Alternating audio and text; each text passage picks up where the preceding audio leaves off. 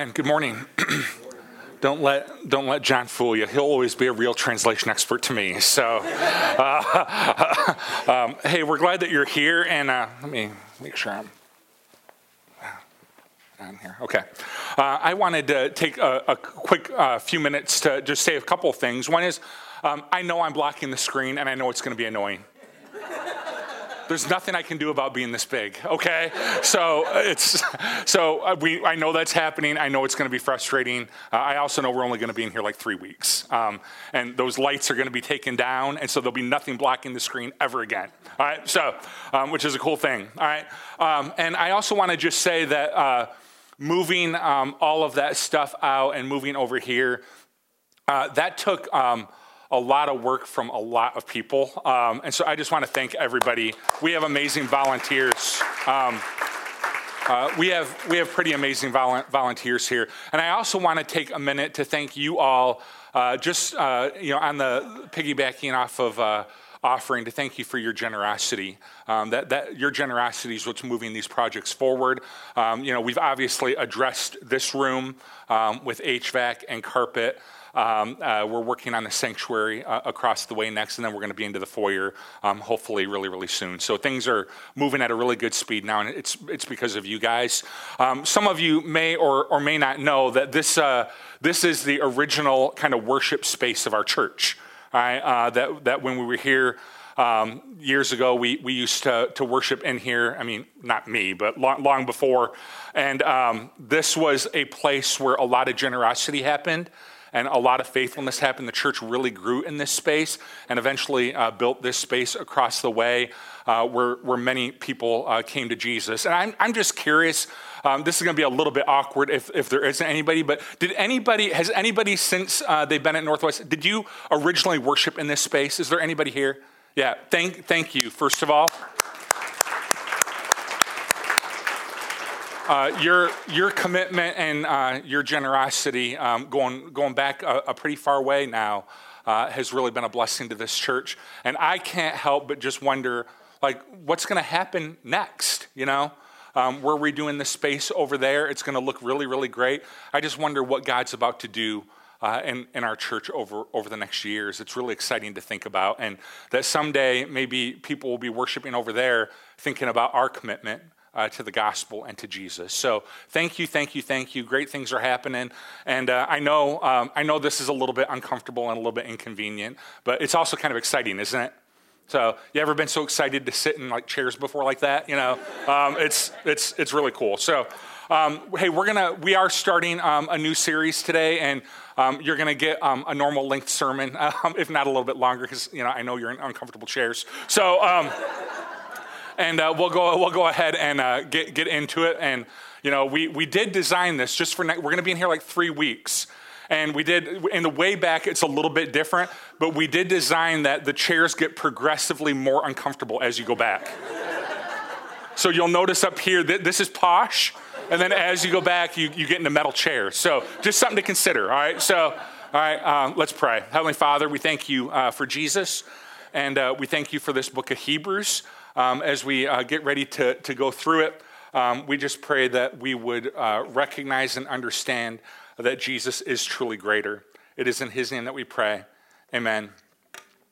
It's hard to believe, but um, several years ago now, uh, Oxford got together a, a, think tank of some of the, the smartest people uh, in the region and smartest people in the world, and they decided that uh, just for fun that they were going to develop a list of the greatest jokes of all time.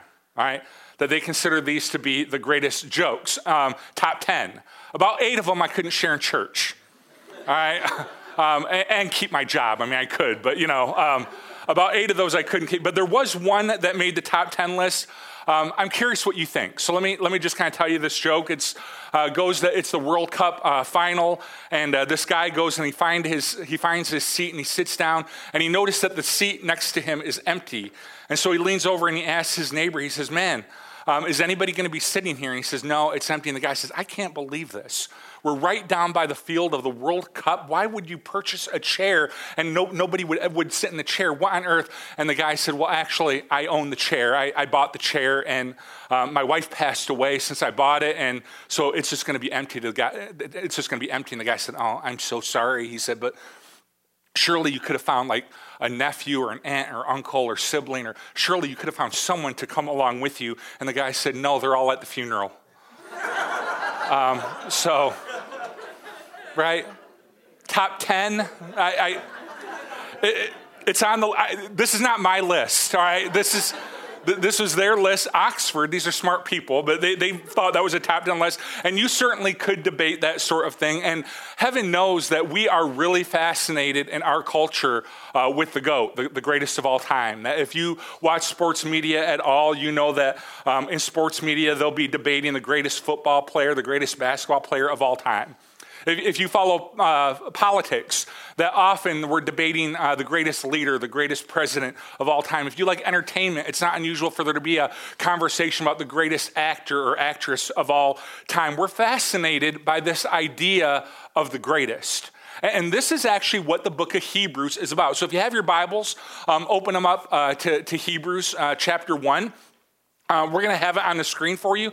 Um, I'm not sure I'm going to do uh, sermon slides for the next couple weeks. We'll, we'll see. Uh, I think this might be kind of annoying, me crossing in front of it all the time, but we'll, we'll, see. We'll have it on the screen for you today. But one of the major themes that runs throughout the book of Hebrews uh, that, that, we're going to be studying now until the week before Easter. We're going to be in this uh, book for three months. And one of the themes that runs through it is the idea that Jesus is greater that, that the writer of Hebrews, uh, who's kind of unknown, uh, the writer of Hebrews lifts Jesus up.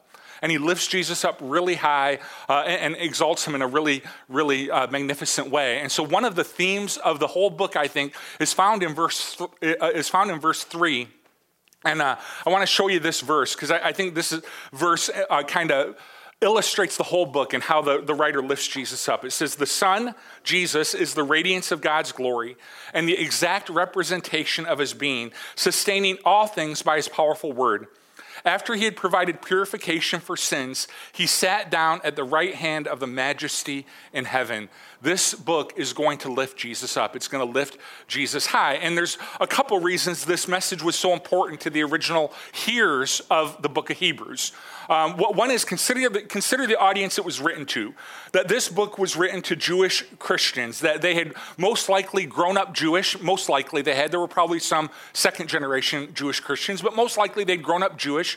And at some point they had to have the uncomfortable conversation of sitting down their mom or their dad or their grandpa or their grandma and let them know that they had decided to kind of leave Judaism and become a, a Christian. And you can imagine how uncomfortable that must have been. I don't have any experience with it. All I know is uh, on a number of occasions, my mom, who grew up very, very Catholic, um, she didn't just grow up Catholic, she grew up very Catholic. Um, and uh, she tells me the story of having to sit her parents down and have the uncomfortable conversation that she was kind of leaving the Catholic Church and she was going to become Protestant. And her parents were really disappointed and they were really bothered, and it was really uncomfortable for a long period of time. So you have these early kind of new Christians that were living under this family pressure surely a lot of family pressure to return to Judaism. And so, a core part of the message of Hebrews is man, in your newfound faith, don't forget Jesus is greater. He's going to go on to say, or, or she, the writer of Hebrews, is going to go on to say, He is greater than Moses, Jesus is. He's greater than the priesthood. He's greater than the old sacrifice. He's greater. And he's just trying to remind these new believers that are under some family pressure to recognize the greatness and glory and majesty of Jesus so that they keep their faith. The second thing you have to consider is some of the false teachings that were going on within the first century. Uh, that there were kind of more than three, but there are three that I, I came up with. One was the false teaching of circumcision that in order to become a Christian, you needed to be circumcised just as a Jewish person would. You had to do that to be saved. False teaching. Another was that because of the grace of Jesus Christ, that you can live however you want to live and do whatever you want to do. And the third false teaching that finds its way into our text this morning is that um, because Jesus was fully human, uh, because he was fully human, he's fully God. We're going to learn that in a minute, but he's also fully human. He's actually, the false teaching said, considered lower than the angels. And so some teachers were actually proposing that angels should be worshiped even more than Jesus. And so you got all of these false teachings kind of swirling uh, about, and each one kind of undercut the, undercut the life, ministry, death, and resurrection of Jesus. And in doing, doing so, undercut people's ability and desire to love, worship, honor, and obey Jesus. And so the writer of the Hebrews, he comes out with this message loud and clear. He's like, whoa, whoa, whoa. Jesus is greater. He's greater than the angels we're going to see this morning. He's greater than, the, than grace being a, a get out of sin free card. His grace transforms our very lives. Jesus is greater. Now, lastly, the reason this message was so important is you have to consider the time that it was written. That it was written to Jewish Christians. Uh, most scholars think that it's probably around the mid 60s, um, uh, the original 60s, not the 1960s, right? Um, probably to Jewish Christians living in Rome, maybe Jerusalem, but they were living under the rule and reign of this Roman emperor named Nero. Now, I was telling the Sunday school class that I, am fascinated by Roman history. Uh, I love Roman history. And so um, it was a joy to kind of study the Roman history to, to prepare for this. But man, there are not a lot of stories that I could share with you about Nero and keep my job, right? Um, there are some, th- this guy was just absolutely um, depraved. And there's a lot of stories that go around about him. One was that um, Rome had a great fire, it, it, pretty much burned the whole area down. And a lot of people believe that Nero set uh, his own city on fire. Um, and he did not like that at all, that he was being blamed for this fire. So he decided to blame the Christians for it. And Nero never had much use for the Christians anyway. But then, in order to kind of take the spotlight off of him in regards to this fire, he started to blame the Christians for the fire. And he launched a full on uh, persecution of Christians. And one of the things that he is known for, you can only imagine this because we've hardly ever seen a leader this depraved before, but he would crucify Christians and then light them on fire during dinner parties. And there are historians that talk about that they would, they would be at some of these dinner parties, and you, you could hear these Christians suffering as they're crucified and eventually lit on fire, and Nero's just making small talk is, is all he's doing, He's just totally ignoring the, the suffering of, of, of, these Christians. The other thing he's known for is um, building the Domus um, Aureorum, and it was, a, it was kind of known as a pleasure palace, and it had uh, flowers that would fall from the ceiling. And Nero was known to have these huge, huge parties where he would force people to eat until they threw up. Um, and they, would eat that way over several days, and then they throw up. And, and then they, he'd have these very indulgent parties um, that were sexual in nature. And like I said, I can't even share um, some of what the historians write about. Um, but what the problem with it was, it was the first thing he built after, the, after Rome burned down. And so a lot of people are going, the first thing you build is a pleasure palace um, when your people are suffering and they're without homes, and it's just a horrible time. And it became kind of a symbol of his selfishness. And, and shortly after death, it was, it was torn down and stripped of all of its gold and, and sold to actually help um, Rome. Um, he killed a lot of people. Uh, not just strangers, not, not just Christians. Um, one story is that he killed his own mother. Um, the, the, story goes that he sent her out on a ship and uh, when the ship got out to sea, there was a trap door and it opened and she fell into the water and she survived that. She swam up to shore, but Nero um, heard that she had survived and he had an assassin waiting for her on the beach when she swam back up to shore. And when she got onto shore and saw the assassin, her last words on this planet were, Smite my womb right? I, regret ever having um, th- this son. And this book was written to people that were living under the rule and reign of a madman. Absolutely, absolutely crazy in a way that we have only seen but a few times in history. And to be a Christian living under Nero's reign was horrible. People wanted to give up, people wanted to give in just to avoid the suffering. And the writer of Hebrews does this amazing thing. He lifts Jesus really high, and the message is loud and clear Jesus is greater than Nero. He is. He, he, he's greater. We just got done with this month long celebration of the birth of our Savior and Lord Jesus. In, in, three months, we're getting ready for this celebration called Easter that celebrates his resurrection. Week after week after week, we have people gather in here. They are celebrating the name of Jesus. You know what Pet MD says? The fifth most popular name for a dog? Nero. Nero. Jesus is greater. He's greater than Nero. All Nero is really known for now is really bad pizza commercials from way back. Um, nobody gets that but me do that. All right. and, and, pet names, right? Jesus is greater um, than, than, Nero. And I think we need this message now, um, honestly, as much as we've ever needed it. Because I was reading um, where I get a lot of my theological ideas, I was reading the comics in the newspaper on New Year's Eve. And I found it really, really interesting. They were all end of the year comic strips, right? And I found, I found it interesting that almost every comic, without exception, had as its theme, thank goodness 2017 is over. Oh, thank goodness 2017 is over. 2018 better be uh, better than 2017 was. And I think that some of it is people went through some really difficult stuff in 2017. But I think there's also some discouragement culturally, like as a, as a nation and as a culture, because we've lost perspective. We've lost perspective as, as a people, and we're discouraged that politics have left us bitterly disappointed because we expect politics to do something it can never do. Politics cannot heal our nation. Our job has left us disappointed because we expect it to do something it never can do. Work is important, but it cannot give you eternal joy, hope, and peace.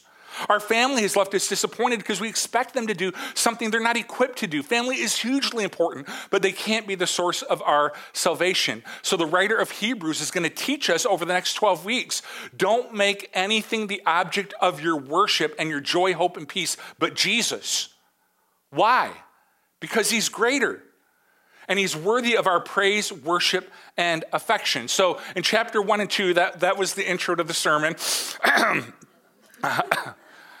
the body shorter, I promise. All right, so uh, the intro always takes a little bit of time, but in chapters one and two, he's going to talk to us about Jesus. You'll notice the heading in your text Jesus is greater than the angels. And this goes back to this teaching that because Jesus was human, he was a human being that walked the face of the earth, that because um, he, he, he was human, that the angels are actually exalted above Jesus and should be the object of our, our worship. And so the writer of Hebrews is going to dismantle this argument by lifting Jesus up. And he's going to do it in two ways that I think are really interesting. One is he's going to teach us about the deity of Jesus that Jesus wasn't just a human being, he was God in human flesh. Let me show you uh, verses 1 through 4.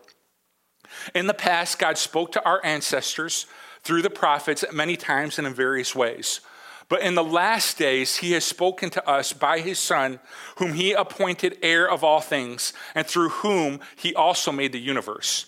The Son is the radiance of God's glory and the exact representation of his being, sustaining all things by his powerful word.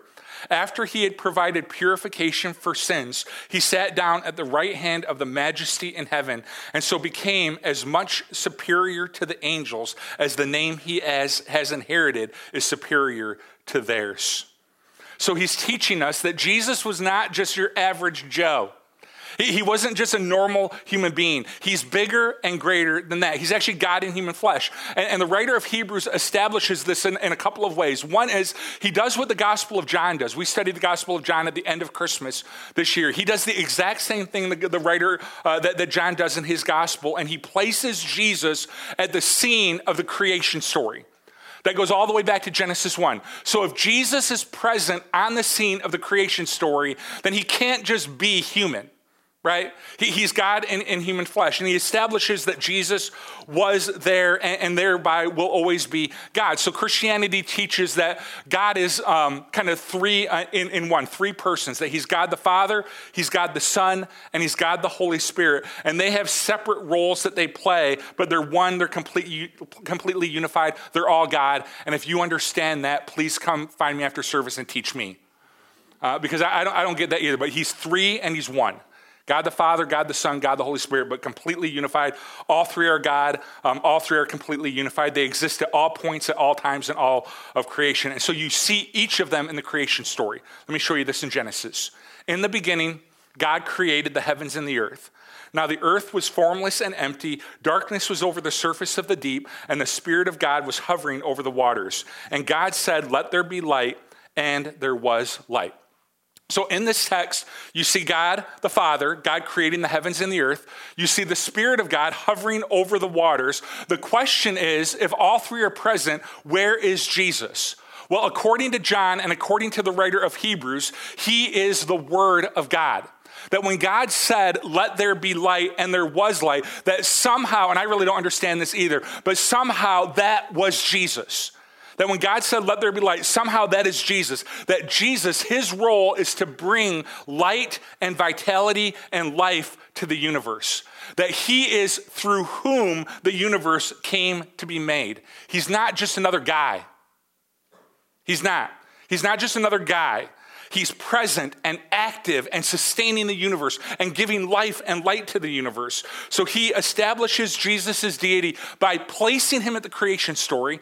He also establishes it by how he describes Jesus. He describes him as the exact representation of the being and radiance of God. The writer of Hebrews goes on to say, He's the Son. He's the Son of God. Now, we tend to live in a very independent Western culture where sons, we grow up our sons to be independent.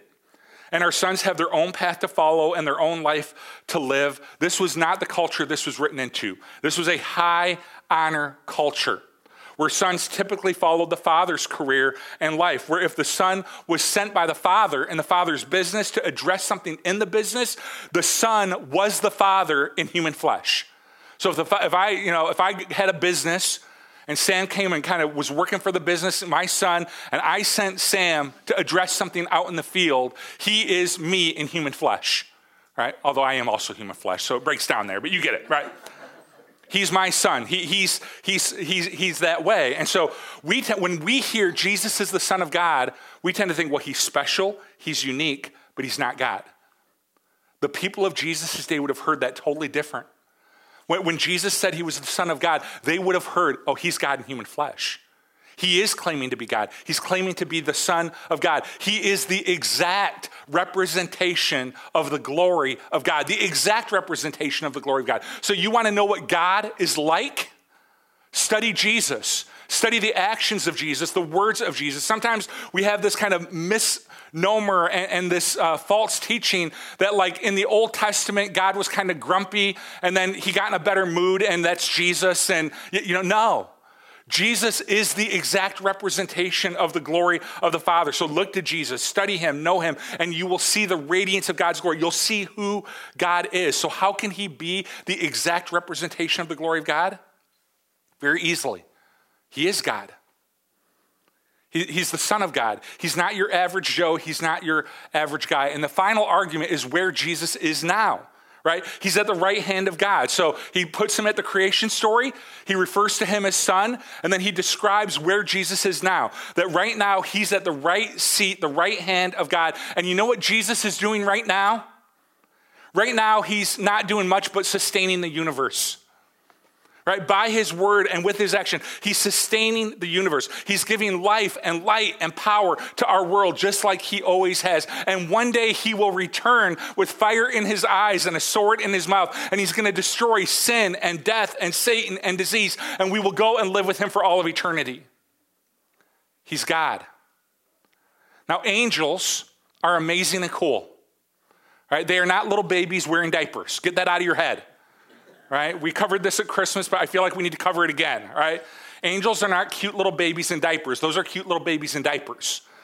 Right? The number one thing that the angel has to say whenever the angel appears in the Bible is do not be afraid. You know why? Because they're scary. So the first thing they say is, "Oh, don't be afraid. I'm here with good news of great joy." Like, oh, I thought you were here for something else, right? right? So, no. So angels are cool, but Jesus has the name Son.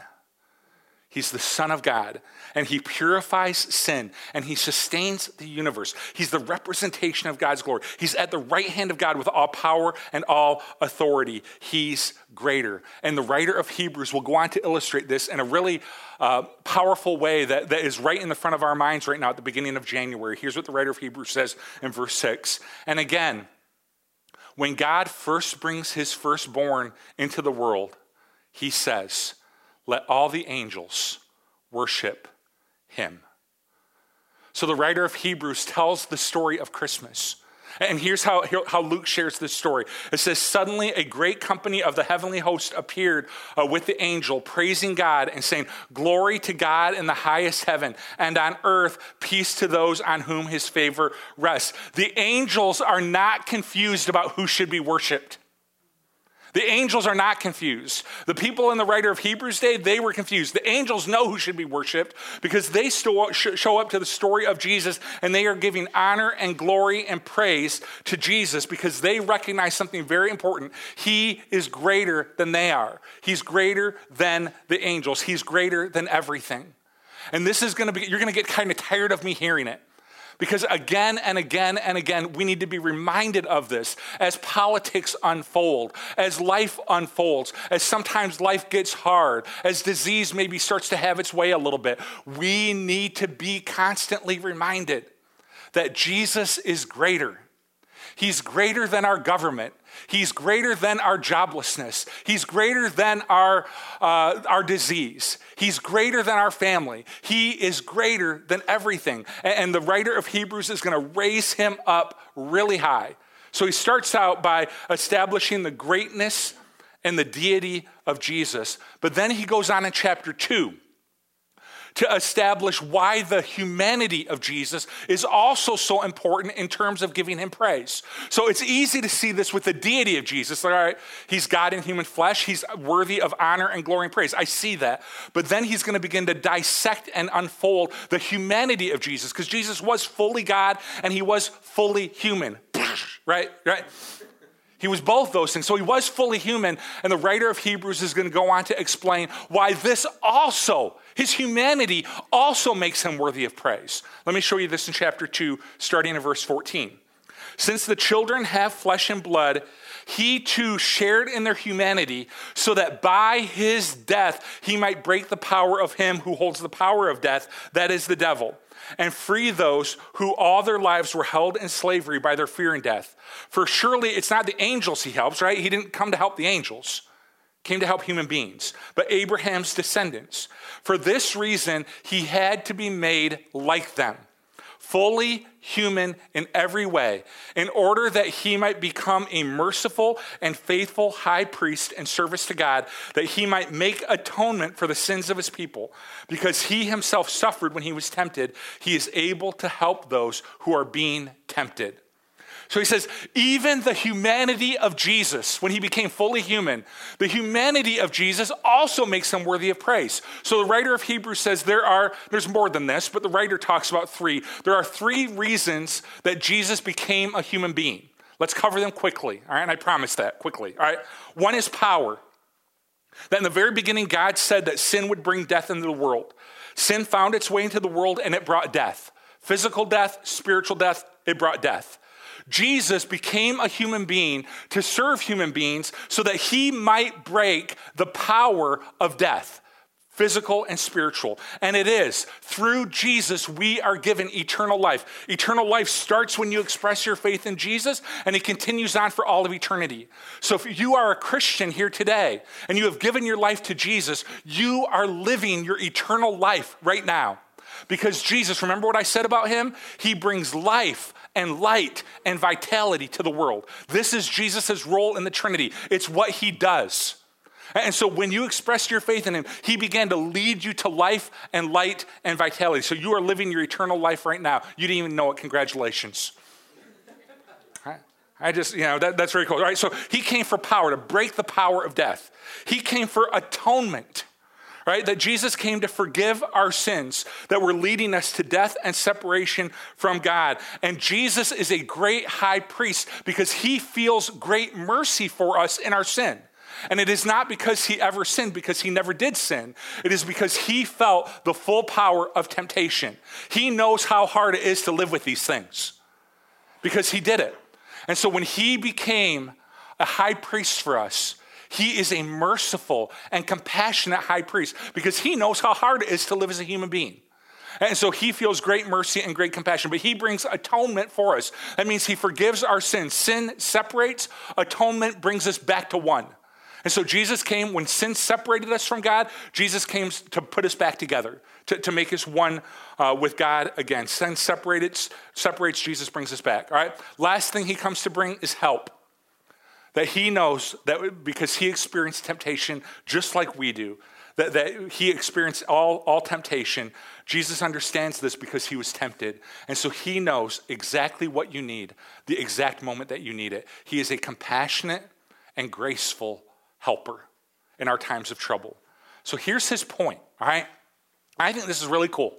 He said Jesus did become a human being, but Jesus did that because he was on mission that he emptied himself, he lowered himself for the sake and the purpose of the mission. He wasn't without power, he was on mission. As a matter of fact, it kind of makes more sense of some of the verses that talk about how from the cross, Jesus could have called down legions of angels to rescue him. He had plenty of power available, but he was committed to the rescue mission of help and power and grace and forgiveness. So he, he, he did empty himself and lower himself, but he did it for us. He did it for the sake of the mission. Now, I want you to imagine for a moment somebody in our community has a million dollars total. They're worth a million dollars, all right?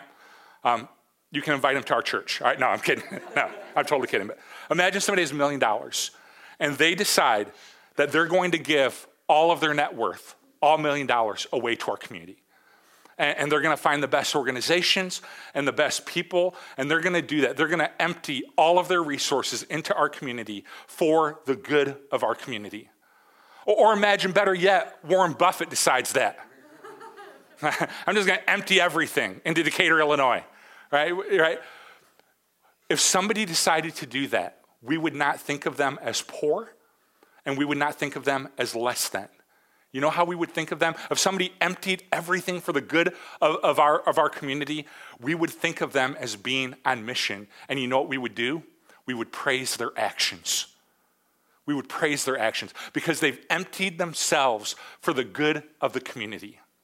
This is what the writer of Hebrews is trying to teach us.